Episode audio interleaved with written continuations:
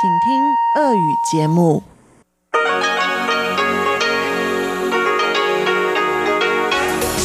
эфире Международное радио Тайваня. В эфире русская служба Международного радио Тайваня. У микрофона Мария Ли. Здравствуйте, уважаемые друзья. Мы начинаем нашу ежедневную программу передач из Китайской Республики. Как обычно, наша программа выходит в двух блоках – получасовом и часовом.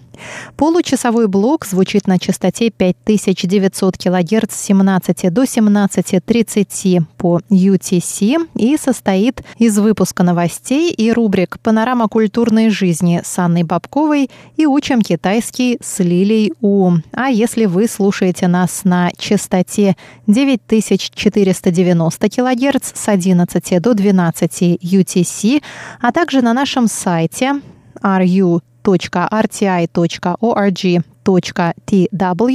то вы также сможете услышать музыкальную рубрику «Нота классики», которую ведет Юнна Чень.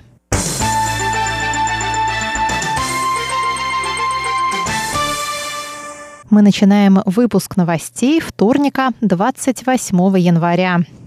Два новых случая заболевания уханьским коронавирусом были подтверждены во вторник на Тайване.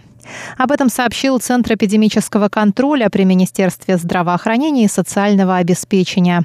Заболевшие две гражданки Китая в возрасте более 70 лет, прибывшие на Тайвань из Уханя 22 января до закрытия города. 25 января они обратились к врачам с недомоганием и повышенной температурой. Еще один их спутник находится под карантином. Его диагноз пока не подтвержден. Сообщается, что состояние заболевших в настоящее время стабильное, признаков пневмонии у них не выявлено. Заместитель главы Центра эпидемического контроля Джоан Женьсян сообщил также, что число случаев подозрения на коронавирус составило на Тайване 530, из которых 7 подтверждено и 269 исключено. Остальные находятся под наблюдением. Между тем, в Китае число заболевших выросло до 4515 человек, 106 человек скончались. Также 8 новых случаев подтверждено в Гонконге и 7 в Макао. Новогодние каникулы в Китае продлены до 2 февраля. Комитет по иностранным делам Палаты представителей Конгресса США осудил в понедельник действия Международной организации гражданской авиации ИКАО, которую уличили в блокировке аккаунтов в Твиттере, критикующих организацию за исключение Тайваня во время разгорающейся эпидемии коронавируса.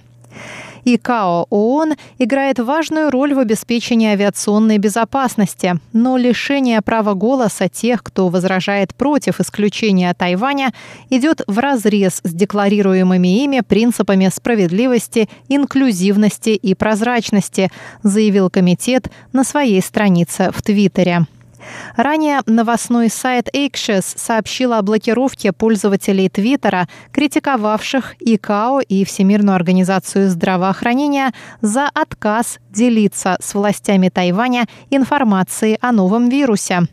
Критики указывают, что подобное поведение может вызвать еще большее его распространение. Отмечается, что международный аэропорт Тау-Юаня, главный аэропорт Тайваня, 11 в мире по числу пассажиров. Сенатор Марко Рубио назвал блокировку ИКАО аккаунтов возмутительной и заявил, что это еще одно доказательство, что усилия Коммунистической партии Китая по оказанию давления на международные организации и вынуждению их уступать ее требованиям достигают цели. Ситуация с недостаточностью еды для детей в удаленных населенных пунктах Филиппин постепенно улучшается благодаря финансируемой правительством Тайваня программе помощи местным семьям. Проект интегрированных действий по улучшению питания детей, финансируемый Тайваньским фондом международного сотрудничества и развития ICDF, осуществлялся с сентября 2018 по январь 2020 года. В рамках проекта, на который было выделено 300 тысяч американских долларов, 2920 родителей и опекунов из более чем 30 поселков в центральных провинциях Филиппин обучались практикам приготовления пищи для детей и кормления грудью. Дети со сниженным весом получали дополнительную помощь. Это первый проект ICDF, направленный на обучение неблагополучных семей практике здорового питания, санитарии и гигиены, а также раннего развития детей. Тайбэйская международная книжная выставка, которая будет проходить с 4 по 11 февраля в Тайбэйском центре международной торговли, готовит для посетителей обширный сектор иностранной литературы. Авторы из разных стран проведут в рамках выставки встречи с читателями. Большая секция павильона будет посвящена 14 авторам-лауреатам премии Европейского союза по литературе. Фрагменты из произведений этих авторов собраны в одну книгу на языке оригиналов с переводом на английский язык, сообщил глава Европейского экономического и торгового представительства на Тайване Филипп Горжегаржевский.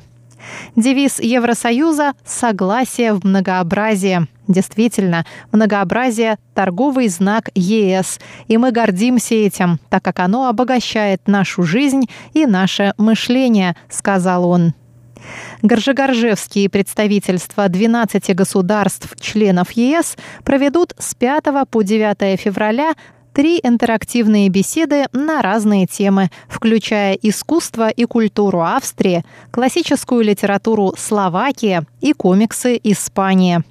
В беседах будут принимать участие авторы из Чехии, Польши, спикеры из Италии и Германии, а также европейские дипломаты. В павильоне Франции будут представлены работы известного французского иллюстратора Эммануэля Лепажа, автора графической книги «Весна в Чернобыле».